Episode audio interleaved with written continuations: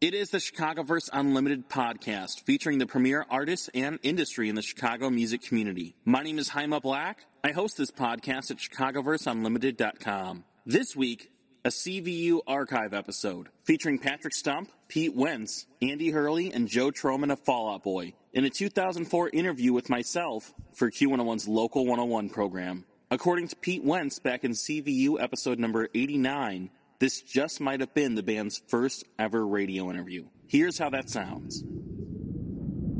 It's Local 101. This is Jaime, and I am here with Fall Out Boy. What's going on, guys? What's up? Not much. Thank you for coming in today. Uh, you guys were on Woody Friday, right? We were. Yeah. It was How did awesome. that go? It was a lot of fun. I was listening, and the performances sounded really good that you guys had on the air. Thank you. and I you. think I enjoyed them, and I know um, the people who were standing outside the window watching you guys the whole afternoon probably enjoyed them. It's definitely like a fish tank, kind of like you're like just playing and yeah, because you're in the going by. room. Yeah, and it's Yeah. very And you got the window, and everyone is looking in at yeah, you guys. and they can't hear. I don't, you know, out there, and they're just kind of like right at the glass. It's very weird. It's like window display or something. But uh, you guys have a big year. You're in the middle of a lot of things right now going on. The not the least of which is you guys are going to do Warped Tour this summer, right? We are. We're going to be doing uh, ten dates at the end of Warped Tour. Um, we won't be playing Chicago. We'll be playing like Detroit, and then out to the east, and uh, up in Canada, and then Boston, which is uh, going to be one of the big dates.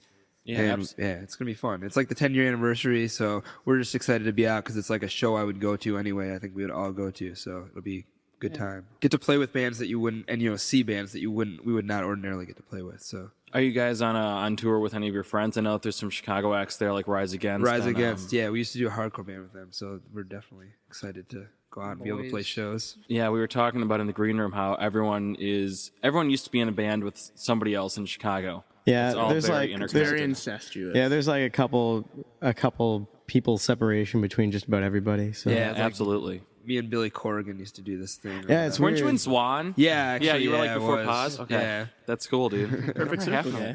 yeah, and then you were in a perfect circle. yeah, that's wild. So you guys are going to do Warped, and then did you just get signed to Island Records? Is that what Yeah, we been got hearing? signed to Island um, like just a couple months ago, so we're Wow. starting to gear up a little bit, which is cool. Starting to see it start rolling. That's very cool. I looked on their website, and you guys are already up there. Like, how did that happen? How did did they approach you, or were you sending out submissions, or what happened? Well, You um, wanna- win a originally, contest? I think originally like you won the reality show. yeah, At a carnival, It's funny. actually, I ate, I, I ate the most goldfish fish out of the uh, out of the bags that you can win. I ate like 25. and you got a record deal. yeah, Nice. exactly. So originally we sent our demo out everywhere and nobody cared at all, probably. you know, just how it is or whatever. And then uh some, you know, one one label comes calling and they all do and it's kind of like a feeding frenzy. And at that point I think we could have gone right to to a major, but I just don't think that was the right direction for our band and we wanted to build a fan base and do it right and kind of see if there was people out there that would be interested anyway. So we went and we put out a record independently on Fueled by Ramen and you know, Island was always there and they were one of the labels that was willing to hold back but be supportive of us anyway and you know, stay up to date and kind of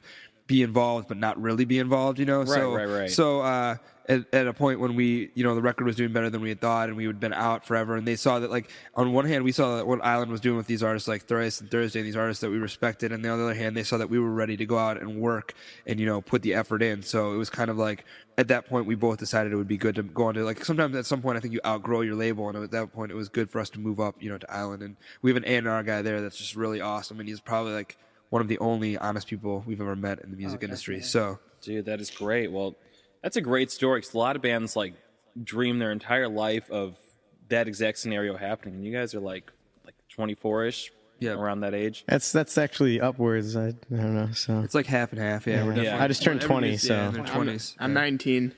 And Wow. I look maybe the oldest. That is 30 That years. is hilarious. You guys are kind of yeah, real young. Yeah. So you're on Island, and do you have new material done, or is that just coming out? We've been writing. What's we what's the story with that? just demoed a little bit. We got about 12 songs. Just writing as many as we can. Yeah, It's funny. We just like yesterday finished Yeah. uh, demoing a bunch Yeah. of songs, and they're cool because they're I think they're like a lot different, but at the same time, it's always gonna be Fall Out Boy, and we're not gonna like you know try to pull some maneuver where we go like, oh, we got this crazy change, you know, and just alienate do your everybody. who's into pop us. record. A little Yeah, more new right. metal. you want to know something like- funny though? It, uh, it's it's dancey. It's not like dance like "Mm, mm, you know what I'm saying. Yeah. it's like Could it's just like it's just like we made the the stuff that we've been working on is like us, but it's just Yeah, we're it's just it's to just evolve. Yeah, and I It- think it's it's like- different. it's it's rock. It's like you know, it's it's like it's it's if if anything, it's more Fall Out Boy because it's like I think one of the interesting things is that like like as this whole like genre of music kind of blows up, it's like it's where mm-hmm. you like separate the wheat or the, the wheat from the shaft, kind of as far as like when you get to the point where your music can be heard by everybody. There's a lot of carbon copies and a lot of bands that can get up there and phone it in, and it's like at this point we decided if if you know we're going to be pushed by a major label that we're going to put out music that's going to attack that other music. And that's Yeah. like one of the biggest and most important parts of these songs that we're writing right now is that while they're still going to maintain what we had going on it's like definitely our own sound and it's going to be attack on all these bands that get up there and they're you know whether they're pre-made or they just get up there and they're kind of like you know there's a formula you can have to be successful in oh, this genre of music. And i think that this will be an attack on that formula Yeah, because i don't think often kids really realize what's going on behind the scenes or really realize how it You goes don't think and you know about like when you you're can't tell 14. yeah, we're just we're just gonna we're making like we're we wanted to be honest with it and not do anything like forced. Like, oh yeah, we need another song like this song or something. You know what I'm saying? Like, so we just like we made what we've been working on is more like I said. I think it's more Fall Out Boy than than anything. It's And like it's a definite challenge to ourselves as songwriters to like branch out. I don't know, like it's actually a double dare Double dare. it's a, it's a physical challenge That is awesome. with the slime at the end. you guys are so from the 80s. Yeah. We, were, we all grew up watching that Yeah, Nickelodeon. awesome. I I mean- mean, I just played that video. I got this thing called uh, Nestor. I don't know. This is really off topic, but uh, it's like for, for Dreamcast and it has every Nintendo game on it. And I just played Double Dare for like an hour yesterday, and that's possibly the worst game that has I watched ever Double been Dare for an hour yesterday. It's horrible.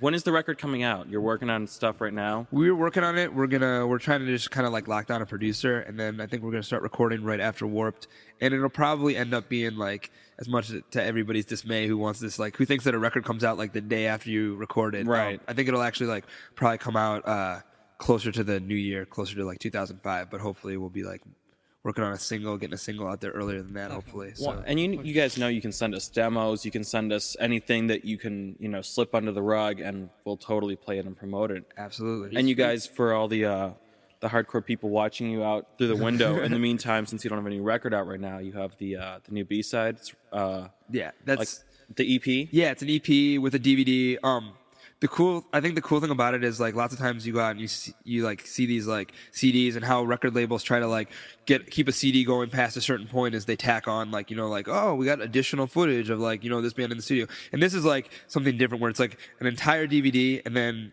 you know The our music's- EP. the- the you know, music's more additional It's yeah, separate. Yeah. Yeah, they're separate. Two and it's separate new entities. song. It's new songs, a cover, and one old song done acoustically, and then the DVD, which is, in my opinion, the first thing I've ever been satisfied with that we've done as a band. Afterwards, like I look back and I look at that thing, and I I'm like, wow, I actually like it, and. I'm.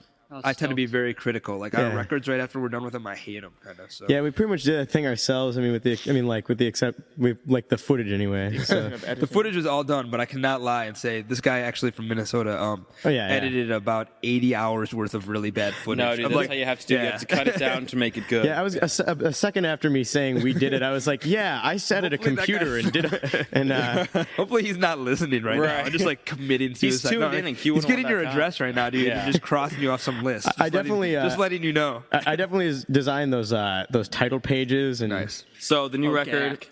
hopefully out beginning of next year, Beginning late this next year, year, yes. and um, you have the EP out now, Yes. and a lot of people are really excited about that. So unfortunately, we won't see you on Warped Tour, but you guys are playing House of Blues on June sixth, is it? Fifth. June June fifth. June Yeah. fifth, and that show is like sold out. You guys are headlining that, right? Yeah, it is. It's really crazy because I remember seeing bands at House of Blues, and to be playing a headlining show there is very weird. Is this your biggest headlining tour date, like in Chicago? yeah, absolutely. It's the biggest room we've ever played in Chicago by ourselves. So, it's And you sold it out. Yeah, Yeah. which is So that kind is, of dude, Very that's a testament. I know, like a lot of people are into your band. A lot of people here really like the record. The afternoon show has spun your record just during regular, you know, hours, which is something that local bands do not have happen. And I know that they are big fans of it, and we are big fans of it as well. Cool. All right. Well, thanks for coming in, you guys. thanks so Cool. much. Thank man. you. Take care. This has been the Chicagoverse Unlimited podcast. Find more Dynasty podcasts at dynastypodcast.com. For the Dynamic Dynasty, my name is Jaime Black, Dynasty Descend.